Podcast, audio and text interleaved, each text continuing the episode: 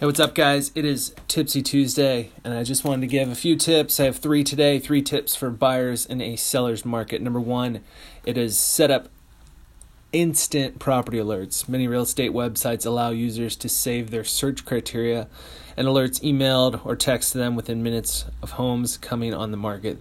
This is the best way to stay ahead of competing buyers. Number two is hire an agent who moves fast. Not all real estate agents are created equal, and some work with more sellers than buyers.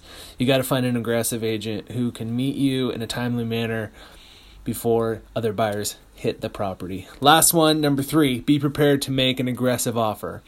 When the real estate market is hot, there's no time to be being picky.